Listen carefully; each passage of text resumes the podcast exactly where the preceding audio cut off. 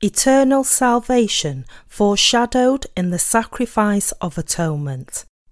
Genesis chapter 4 verses 1-4. Now Adam knew Eve his wife, and she conceived and bore Cain, and said, I have acquired a man from the Lord. Then she bore again, this time his brother Abel. Now Abel was a keeper of sheep, but Cain was a tiller of the ground. And in the process of time it came to pass that Cain brought an offering of the fruit of the ground to the Lord. Abel also brought of the firstborn of his flock and of their fat, and the Lord respected Abel and his offering. Today, focusing on the passage that says, Abel also brought of the firstborn of his flock and of their fat, I would like to speak to you about our eternal salvation that was foreshadowed in the sacrifice of atonement. Of the offerings that Cain and Abel brought, God only accepted the offering of Abel. Why did he do so? Had Abel not offered the firstborn of his flock and their fat, God would not have accepted his offering. This means that when we want to come out to God, we shouldn't just come out with only the rituals of worship, but we must bring our faith in what God has done for us. In other words, we must bring our faith in the salvation of atonement, in the love of the remission of sins. Only then can God accept this offering and pour the Holy Spirit on us. You are probably wondering then why you must bring a sacrificial offering and its fat for your offering to be acceptable to God. Today, I will explain this to you clearly beyond all doubts. When the Israelites brought a sacrificial animal, why did they have to bring its fat along with its flesh? That's because the fat mentioned in the Bible refers to the Holy Spirit, God Himself. The Holy Spirit that the Bible speaks of is God Himself. Anyone who wants to offer a sacrifice to God must infallibly bring a sacrificial animal and its fat. The fat here refers to the Holy Spirit and God Himself, and that is why God said that the sacrifice offered to Him must be of a clean, unblemished animal offered along with its fat.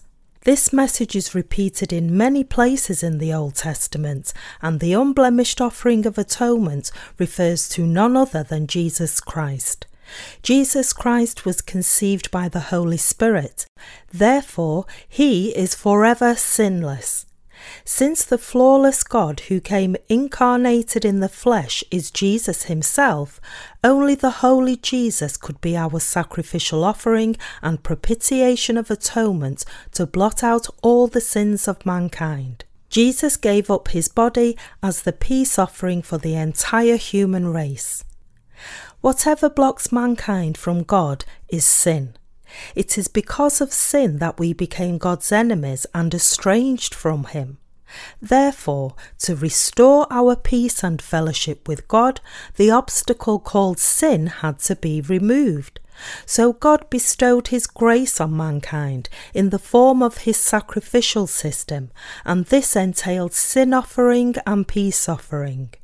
These offerings are offerings whereby a sinner brings a sacrificial animal to God, passes his sins onto it by laying his hands on its head, kills and burns it to be offered to God, and thereby receives the remission of his sins. This is the gist of the God-given sacrificial system of the remission of sins and atonement. That is why it is written in today's scripture passage that Abel sacrificed the firstborn of his flock and their fat as his offering to God, and why it was absolutely necessary for every sacrifice of atonement to include fat in its offering. So even for the sin offering of the common people, God said, He shall remove all its fat as fat is removed from the sacrifice of the peace offering, and the priest shall burn it on the altar for a sweet aroma to the Lord. So the priest shall make atonement for him, and it shall be forgiven him. Leviticus chapter 4 verse 31. There were several different sacrifices offered to God.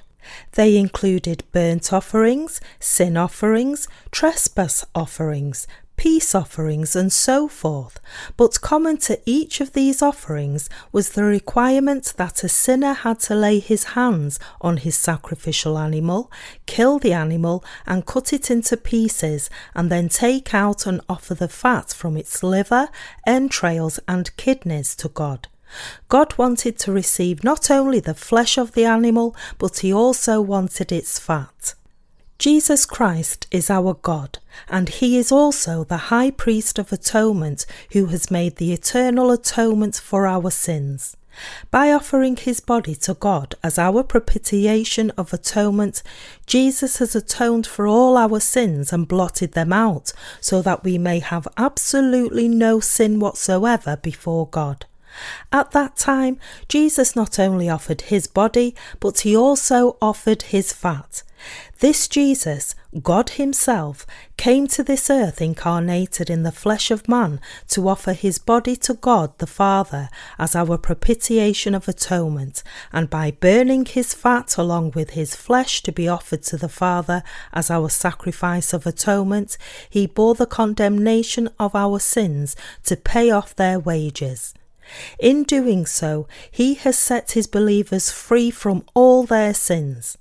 As our sins have actually disappeared, the Holy Spirit came to dwell in our hearts, and that is precisely why we now have no obstacle whatsoever to come out and stand before the presence of God, and why we are able to have fellowship with him. The everlasting sacrifice of atonement, where Jesus made atonement for all our sins, was offered with the body of Jesus and his spirit, that is, his fat. But those who have misunderstood Jesus Christ think that he offered only his body. Christians who believe that Jesus gave up his body only to shed his blood can never be reconciled with God. That's because their hearts still remain sinful. They have neither passed their sins to Jesus through his baptism, nor have they received holiness and rest in their hearts, and therefore they cannot come out to God even as they believe in Jesus.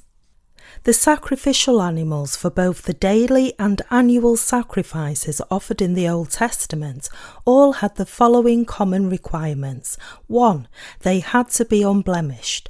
2. They had to take upon sin through the laying on of hands. And 3. They had to be killed and burnt. All these conditions had to be met by Jesus as well, our propitiation, who gave the eternal sacrifice of atonement. There are clear conditions for Jesus to become our peace offering of atonement.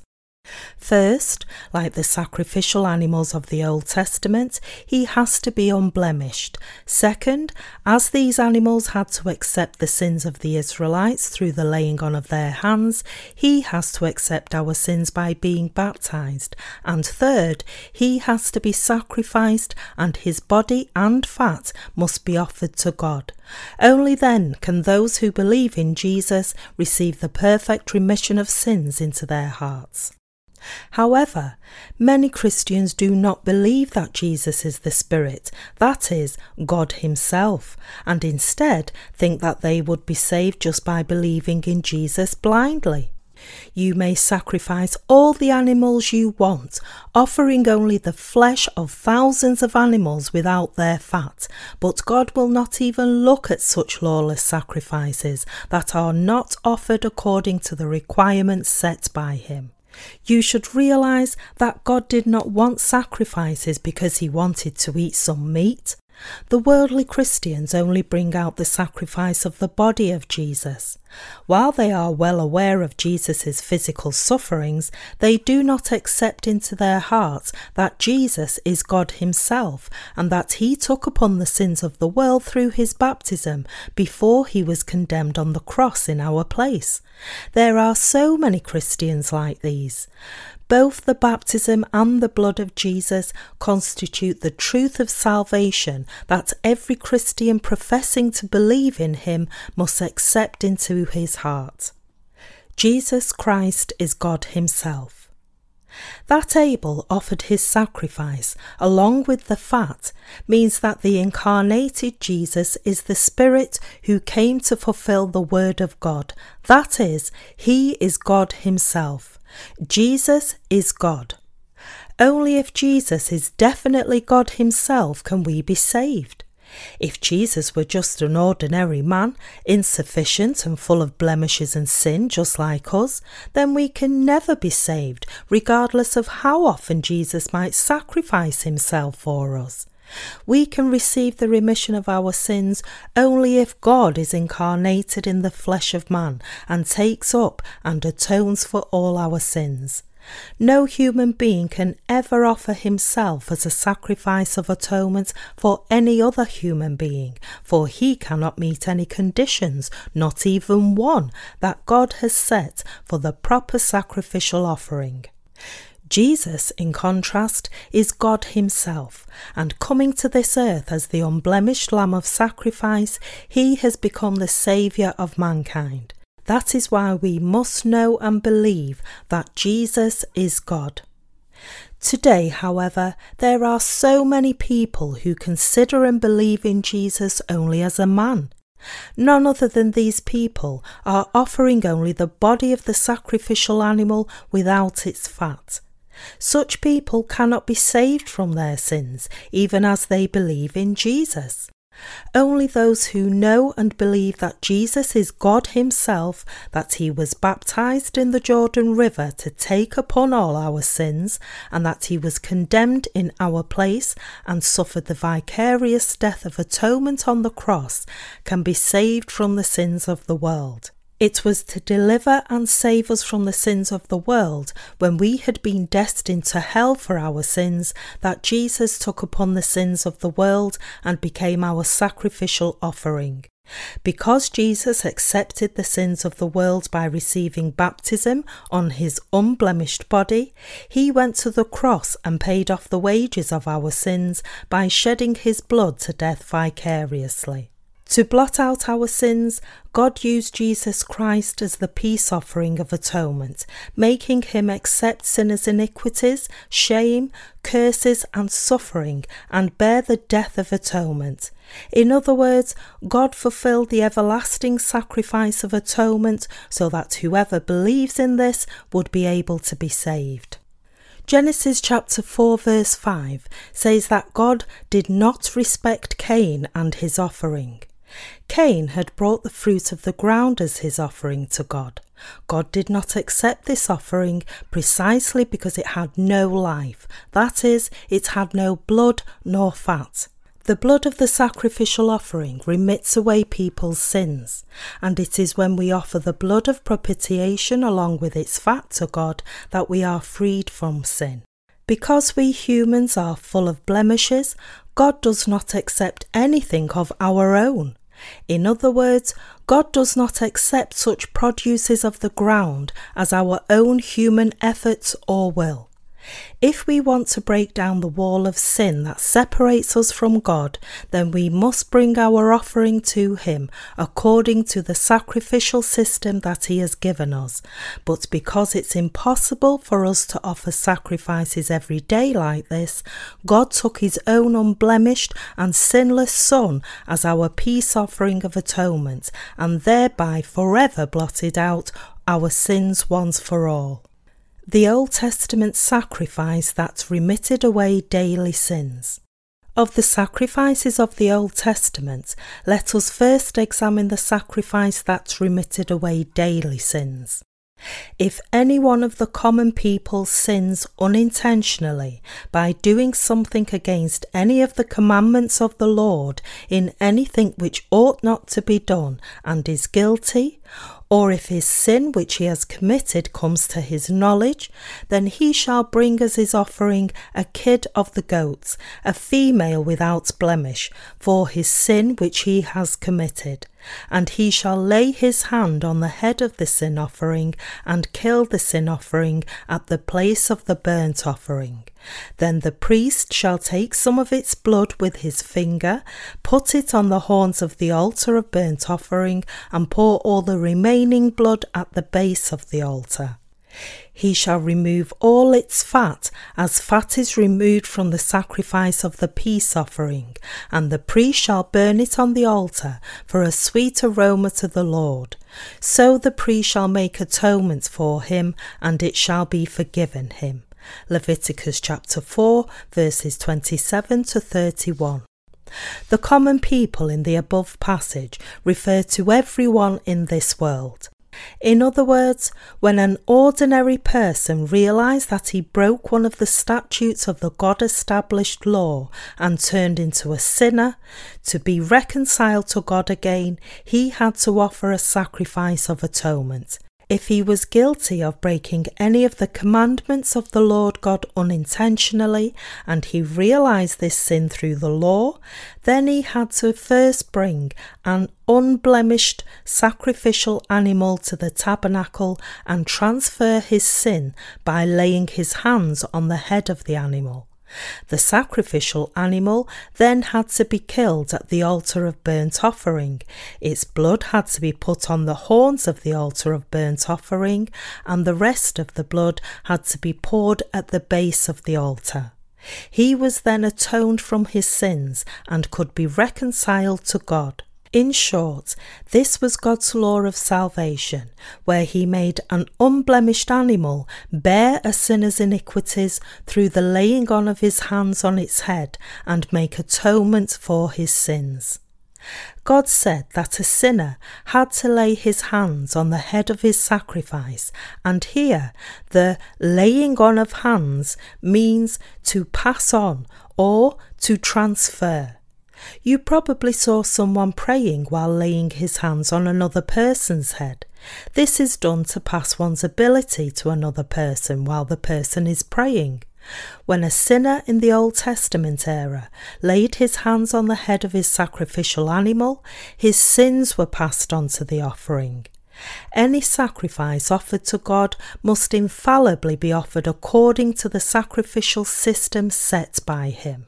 Leviticus chapter 1 verse 3 says, "If his offering is a burnt sacrifice of the herd, let him offer a male without blemish. He shall offer it of his own free will at the door of the tabernacle of meeting before the Lord." This means that the sacrifice had to be offered at the door of the tabernacle of meeting in a way that would be acceptable to God in pleasure.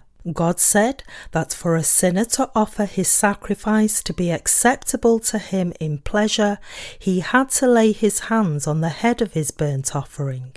He said that when the sinner thus passed his sins to his unblemished sacrificial animal by laying his hands on its head and offered its flesh and fat, God would then accept the sacrifice in pleasure, and the sacrifice would make atonement for him. Leviticus chapter 1 verse 2 to 5. When the people of the Old Testament received the remission of their daily sins, they had to infallibly pass all their sins to the sacrificial animal by laying their hands on its head, kill it, draw its blood, take out its fat, cut it into pieces, and then offer it to God. And the blood of this sacrifice was first put on the horns of the altar of burnt offering. The horns of the altar of burnt offering refer to the books of judgment that record all the sins committed before God. Jeremiah chapter 17 verse 1, Revelation chapter 20 verse 12. Putting the blood of the sacrifice on the horns of the altar of burnt offering means being remitted from the sins recorded in the books of judgment before God. When the Israelites sacrificed to God, the animal that accepted their sins bled and died on their behalf, and that is why they put this blood that was paid with the price of life on the horns of the altar of burnt offering. By thus putting this blood, the price of life, on the horns of the altar of burnt offering, the Israelites could blot out their names that were written in the books of judgment. Because the wages of sin is death, when God saw the blood of the sacrifice, he approved it to have paid off the wages of sin. There are the books of judgment, the books of deeds before God. Revelation chapter 20 verse 12. Seeing the blood put on these horns of the altar of burnt offering where our sins are recorded, that is, the books of judgment, God approves us as having paid off the wages of our sins with life. After putting the blood of the sacrifice on the horns of the altar of burnt offering, the remaining blood was poured at the base of the altar. The base of the altar, that is, the ground, means the heart of mankind. When someone commits sin, this sin is simultaneously recorded both in the books of judgment and the tablet of his heart, even if he commits sin unintentionally by mistake. Because his heart has a conscience, it enables him to realize his sin and continues to remind him. That is why the Israelites poured the blood of the sacrificial animal at the base of the altar, so that their consciences would be cleansed. So when the Israelites who sacrificed to God saw the blood of their offering, they came to realize, I had to shed my blood and die like this, but God allowed the sacrificial animal to die in my place, and thanked God for this salvation of atonement. In other words, they thanked God for his love of salvation from the depth of their hearts. Anyone who has sin must die deservedly. However, because God loved human beings, he could not just put them to death. That is why our just God gave the sacrificial system of atonement, whereby mankind's sins were passed on to an animal, and the animal was killed instead of mankind. Through this, God enabled the Israelites to receive the remission of their sins. The sacrificial system that God gave was just, and therefore God made it possible for anyone who received his salvation of everlasting atonement according to this system to come out and stand before him without any fear. Both the daily and annual sacrifices that the people of Israel offered foreshadowed the everlasting remission of sins that came to us through Jesus. Therefore, anyone who believes in the New Testament's eternal remission of sins, fulfilled according to the Old Testament's law of the remission of sins, will be saved. The Old Testament's annual sacrifice. The sacrifice of atonement that the people of Israel in the Old Testament offered on a daily basis was very inconvenient and burdensome. Even when they offered their sacrifice one day, if they committed sin again the next day, they reverted back to sinners. So, lest they would fall into despair at their inability to sacrifice every day and give up their faith, God established the statute of yearly sacrifices for them. It is written, "This shall be a statute forever for you. In the 7th month, on the 10th day of the month, you shall afflict your souls and do no work at all, whether a native of your own country or a stranger who dwells among you. For on that day the priest shall make atonement for you, to cleanse you, that you may be clean from all your sins before the Lord." Leviticus chapter 16, verse 29 to 30. God set the 10th day of the 7th month as the Day of Atonement, establishing it as the day when not just the people of Israel, but also everyone dwelling in their land are cleansed from their sins, and he commanded them not to do any other work on this day. Every year, the 10th day of the 7th month was the Day of Atonement, the day when the Israelites were remitted from all their yearly sins. On this Day of Atonement, it was the high priest Aaron, not just any ordinary priest, who offered the sacrifice on behalf of the people of Israel. As for sacrificial animals, 2 unblemished goats had to be brought. After casting lots for these 2 goats, one was offered inside the tabernacle, while the other was sacrificed before the eyes of the people of Israel. Aaron laid his hands on the head of the first goat, killed it, took its blood into the most holy, and sprinkled this blood 7 times on and before the Ark of Testimony, that is, the mercy seat. That the blood was sprinkled 7 times is also significant. As Genesis chapter 2 verse 2 says, he rested on the 7th day from all his work which he had done. The number 7 in the Bible denotes perfection. Therefore, the fact that the high priest sprinkled the blood 7 times meant that every Israelite's sins were completely remitted away. As golden bells were attached at the hem of the garment of the high priest, when he sprinkled the blood 7 times, the bells rang 7 times as well. The people of Israel waited anxiously outside the tabernacle for these bells to ring 7 times, and they were rejoiced to hear this sound outside the tabernacle, for all Israel's sins were completely atoned before God when the high priest sprinkled the blood 7 times, which symbolized life. This is how the people of Israel obtained the remission of their sins. However, because they were standing outside the tabernacle, they couldn't actually see the sacrifice being offered, and so some of them doubted whether their sins were really passed on or not.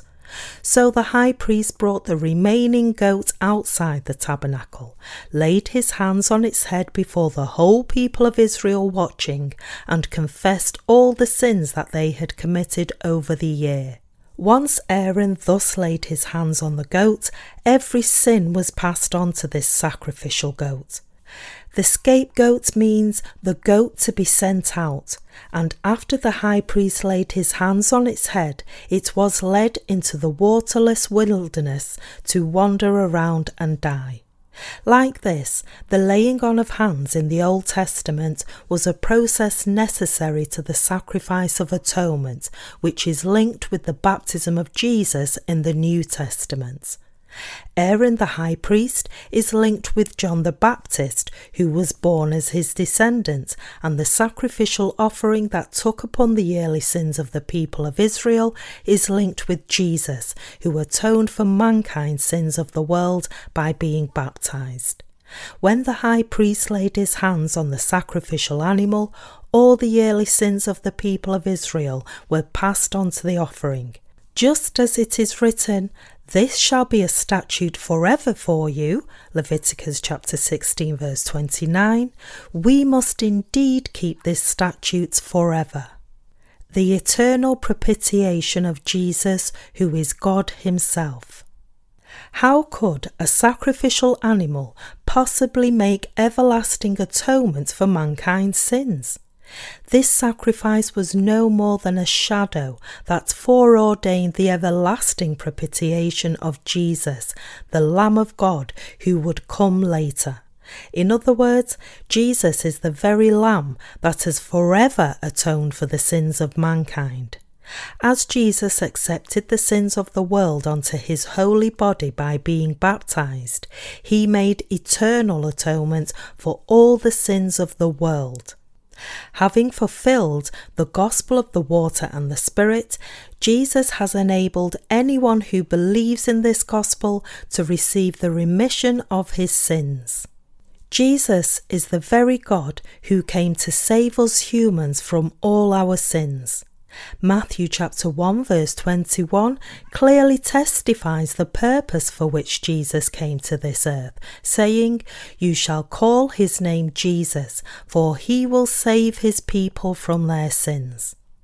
To fulfill this will of God, Jesus began his ministry of blotting out the sins of the world when he turned 30.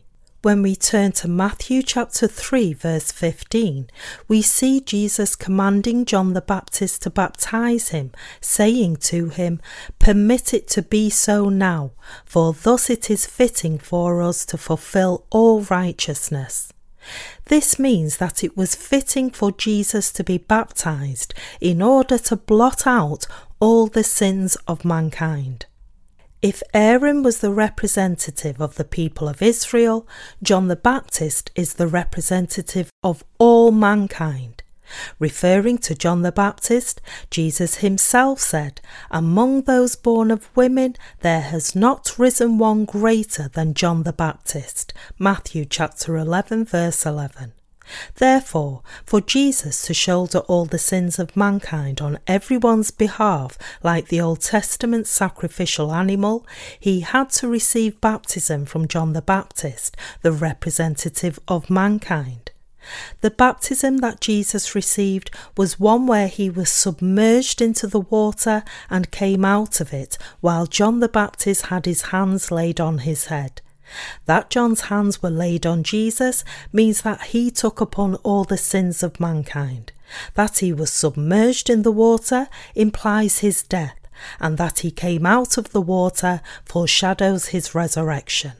In the Old Testament, it was through the laying on of hands that the people of Israel passed their sins onto their sacrificial animal, and this salvation of atonement was perfected in the New Testament by the baptism that Jesus received.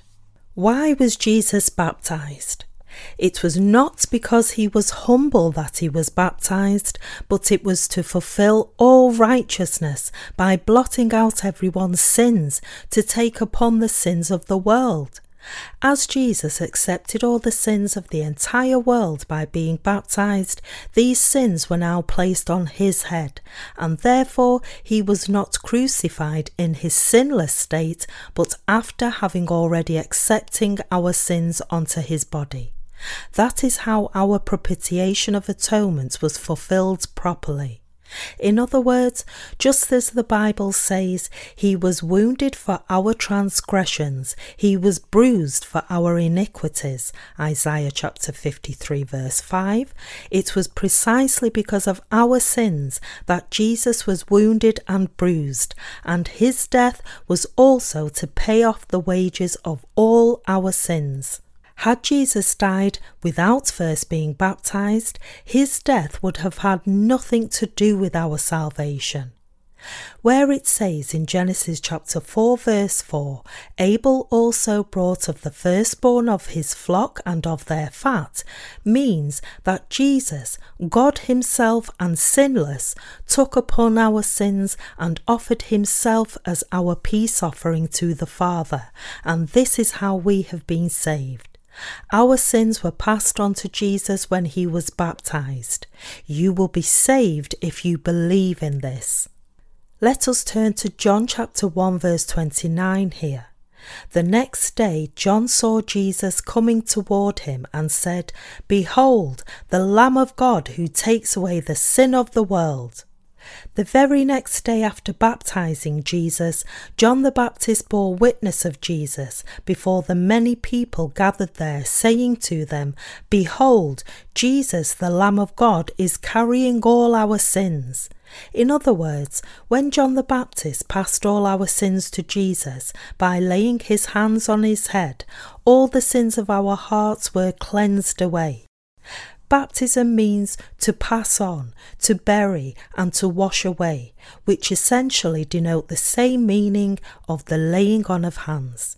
Through his baptism, Jesus took upon all our sins, each and every sin that we have ever committed since our birth and will ever commit until the day we die. Even if we make a mistake, we are still sinless. Heaven is not entered through our own acts, but we can enter it by believing with our hearts that Jesus took away all our sins. There is no sin in this world.